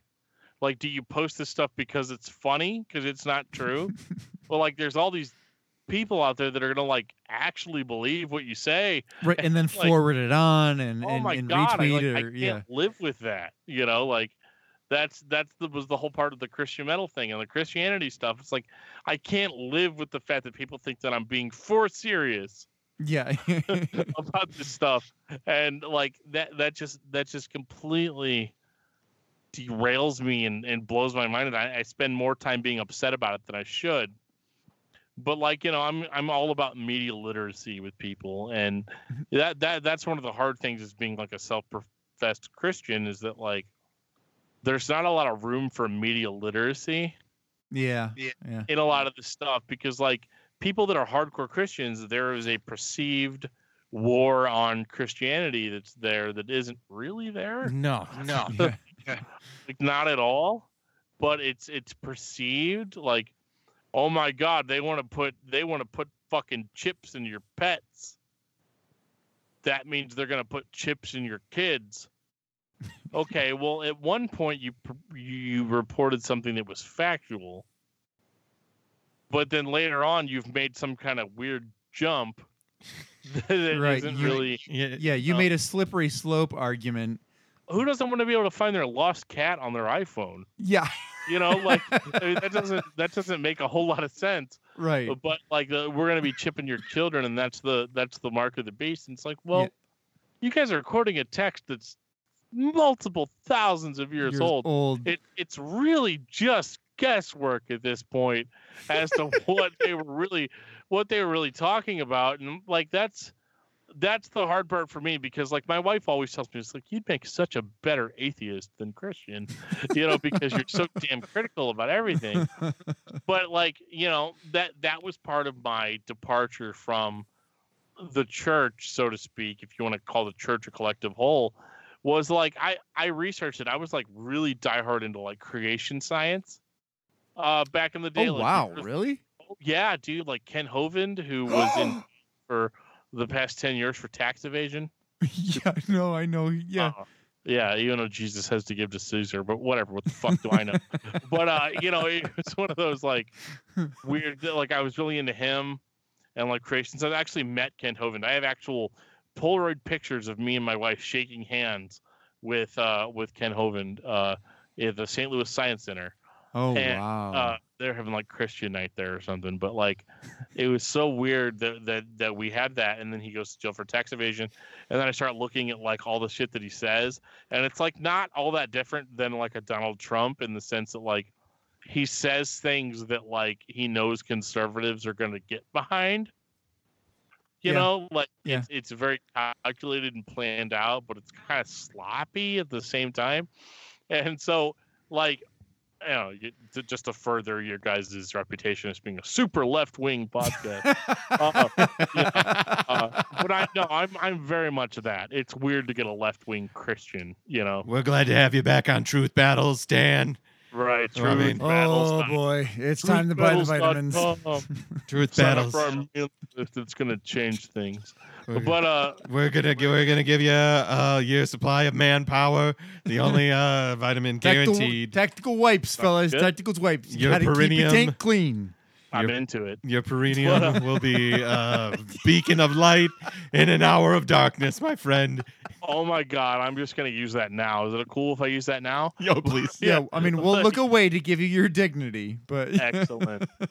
But, uh, yeah, like, it's it's weird being, like, a being like a more of a liberal as a as a religious person because it just it doesn't was, seem It was crazy. Compatible. It was crazy going to a church in a, you know, a Catholic church in a predominantly Polish and Filipino area where just the the priest could have gotten up there and talked about how Jesus was actually, you know, someone who grew up on Pandora and was a nine foot blue cat person, and people would have been like, I, you know, I remember seeing something about this. Yeah, but isn't that true? No. no. Yeah. Like, you know no, it. I've read it. We've seen it on the news. It's Well, and something I'm super obsessed with is, like, cults. Me too. I'm not, Me I'm too. not currently a member of any cults, but, you know, the, the jury's still out. Yeah. But, uh, you know, I wouldn't I think, be a member of a cult who would have me, right? Well, like, yeah, I'm I'm really obsessed with shit like Jonestown and, you know, like, oh. stuff like that. Like, I listen to a lot of murder podcasts yeah, and stuff. And when when you find out some of the shit that happened with Jonestown, man, that is bananas. Right. Well, he goes from being, like, this conservative Christian, but is all about, like, equal rights. It's like, it's like all these cult leaders have this, like, we're going to take the truth, but we're going to mix it with a little bit of shit. You know? So, like, you've got, like, Jim Jones is like racial equality. Okay, I'm on board with that. There's nothing wrong with that. And then, like, you start listening to his sermons, and he's like, I am God on earth, and everybody on earth is a homosexual. I am the only heterosexual on planet Earth. And it's like, wait. It's like, okay, what? buddy. Yeah. Like, come again? But, like, the church members don't get that. Like, these are the same people that are lining up to drink the Flavor Aid. Yeah, well, and the people who you know, didn't got fucking shot, right? Like, oh, yeah, they did with crossbows. Yeah, yeah, like, yeah I mean, like, it's, it's bananas what happened. It's yeah, just... and, like, I, w- I wish I had some kind of grand point in all of this, but, like, not very many people, guys, are kind of, not very many, not very many guys are kind enough to let me talk about this shit on a podcast. But, like, it's uh, it's definitely one of those things where I'm just flabbergasted by the gullibility of people. And oh, I don't know. Me too. I, because as somebody who actually, and this is something I don't think I've ever admitted on the podcast before, someone who, exclusive. Who, yeah. Oh, the matter's exclusive. Sweet exclusive. Um, someone who actually got conned into a pyramid scheme at one point in his life. Wait, wait, wait, what? Yeah. Please um, tell me you were selling energy packets. No. Long Aww. distance. Um, oh, yeah. Yeah, yeah, yeah.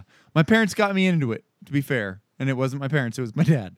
Um, uh, but, yeah, I our friend Eric was my first potential customer, and he goes, "Oh no," because we went to the uh, we went to the Taco Bell because I told Eric I was going to buy him dinner, and we went to the Taco Bell that was at Van Dyke and twenty-two.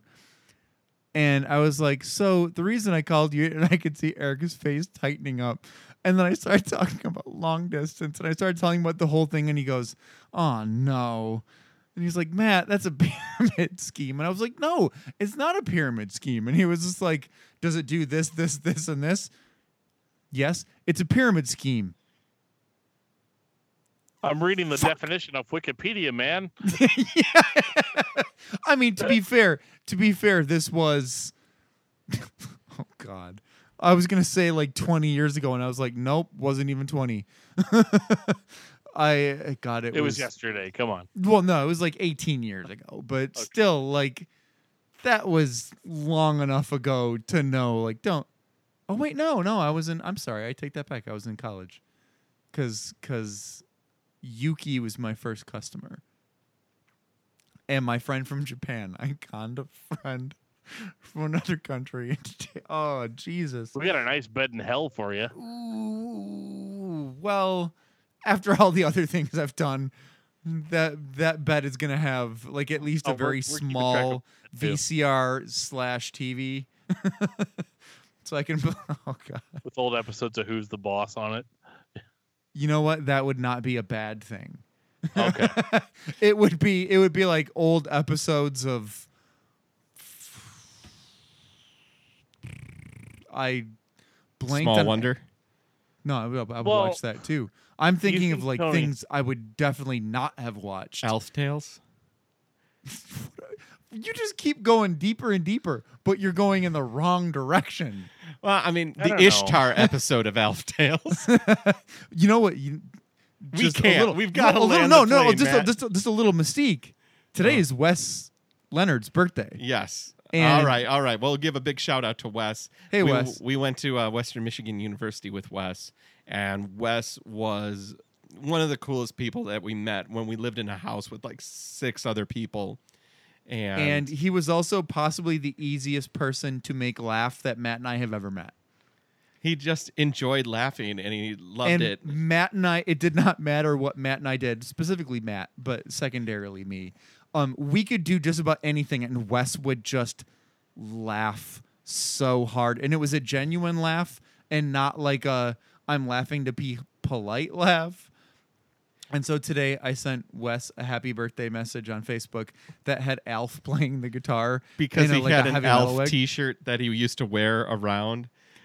But the whole reason why he, we even know he had that T-shirt is because of a joke I made about a guy that lived in the same dorm as me.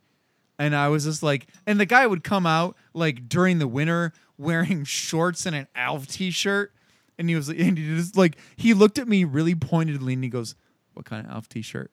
And I was like, I don't know. It was like Alf with like a spatula and it said, "I heart cats."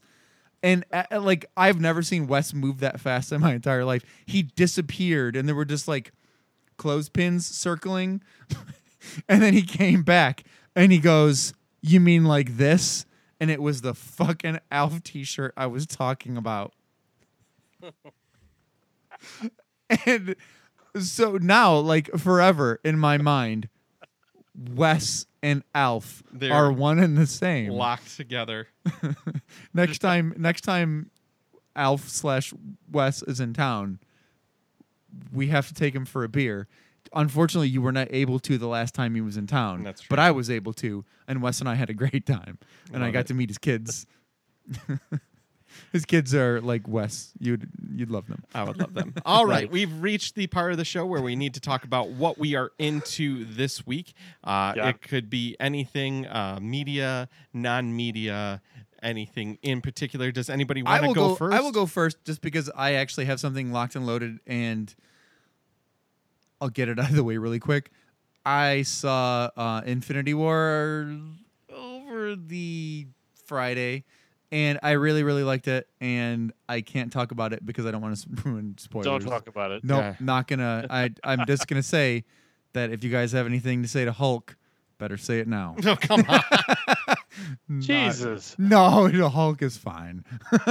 Okay. I just like doing that where a, a friend of mine used to do that to me when twenty-four was like in the third season, and like just something bananas would happen. And so Jeremy would write me and be like, so like, I can't believe Jack got killed. And I would be like, God damn it, Jeremy, I haven't watched yet.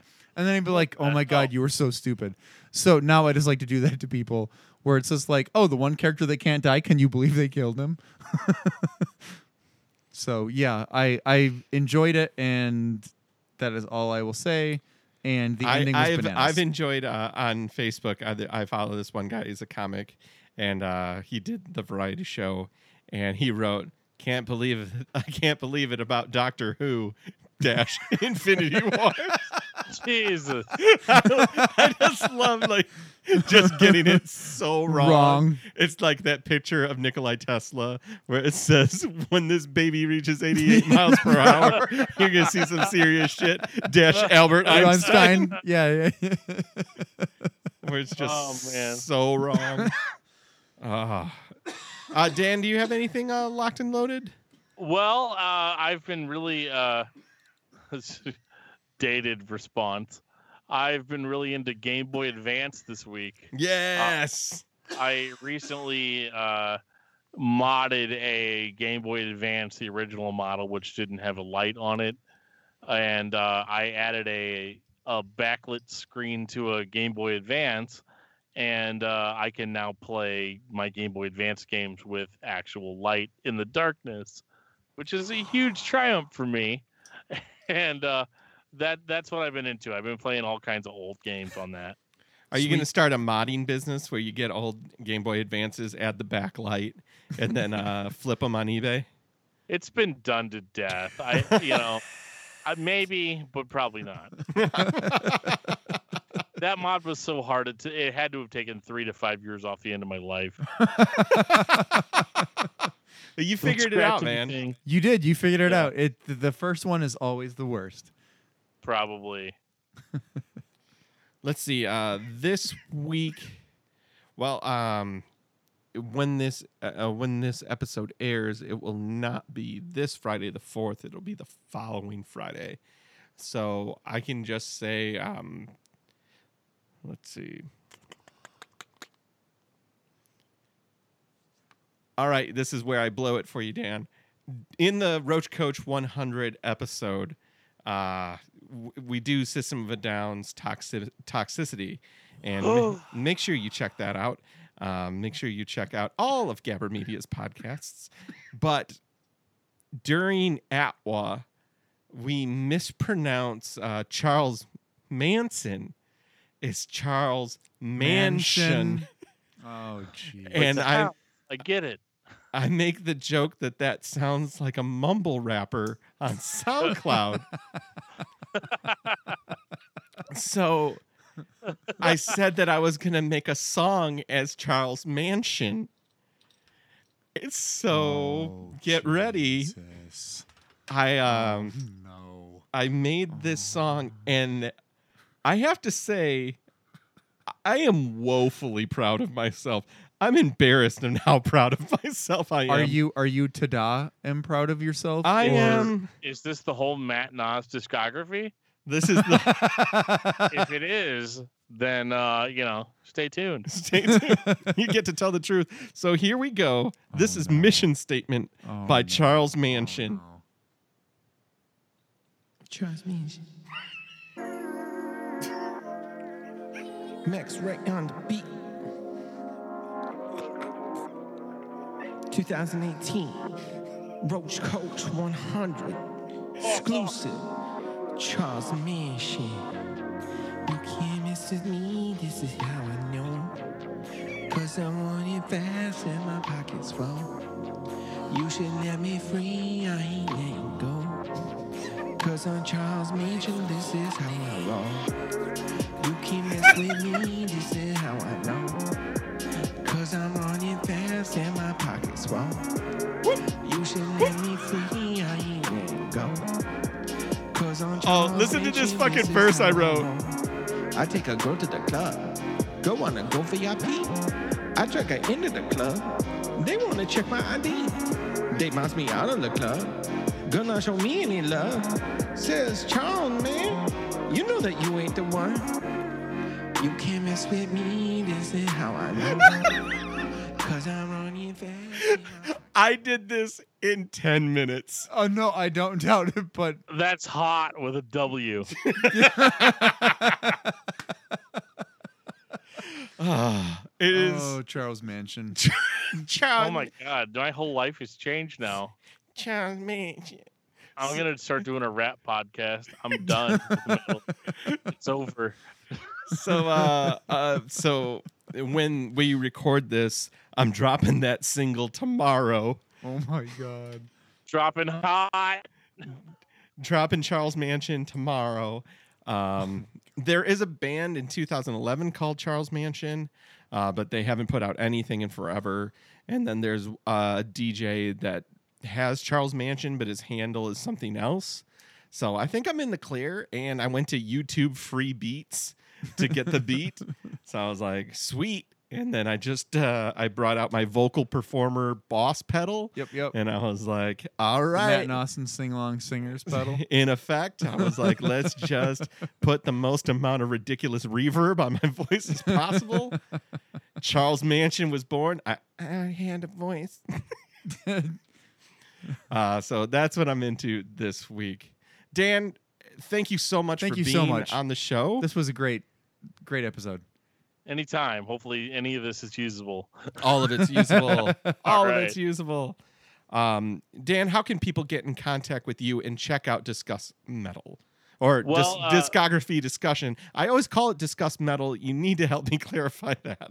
Okay. Well, Discuss Metal is like our parent company. Um, and uh, it's it's our brand, so to speak. And Discography Discussion is a podcast. There we go. Produced by Discuss Metal, if that makes sense. Similarly to the way that Matters and uh, Roach Coach are produced by Gabber Media. Okay, uh, all right.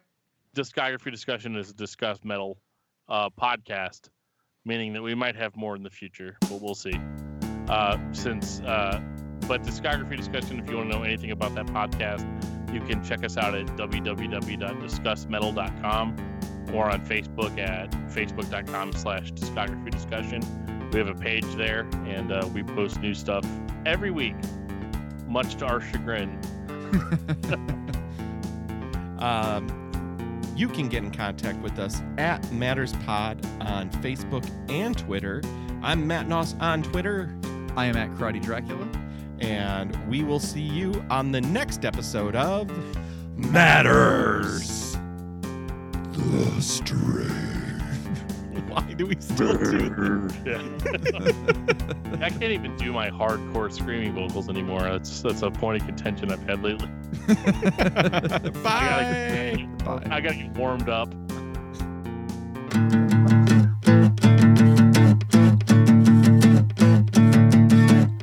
His name is Matt, his name is Matt, and that's all that matters. It was a good try. It was, it was a, a try. solid try.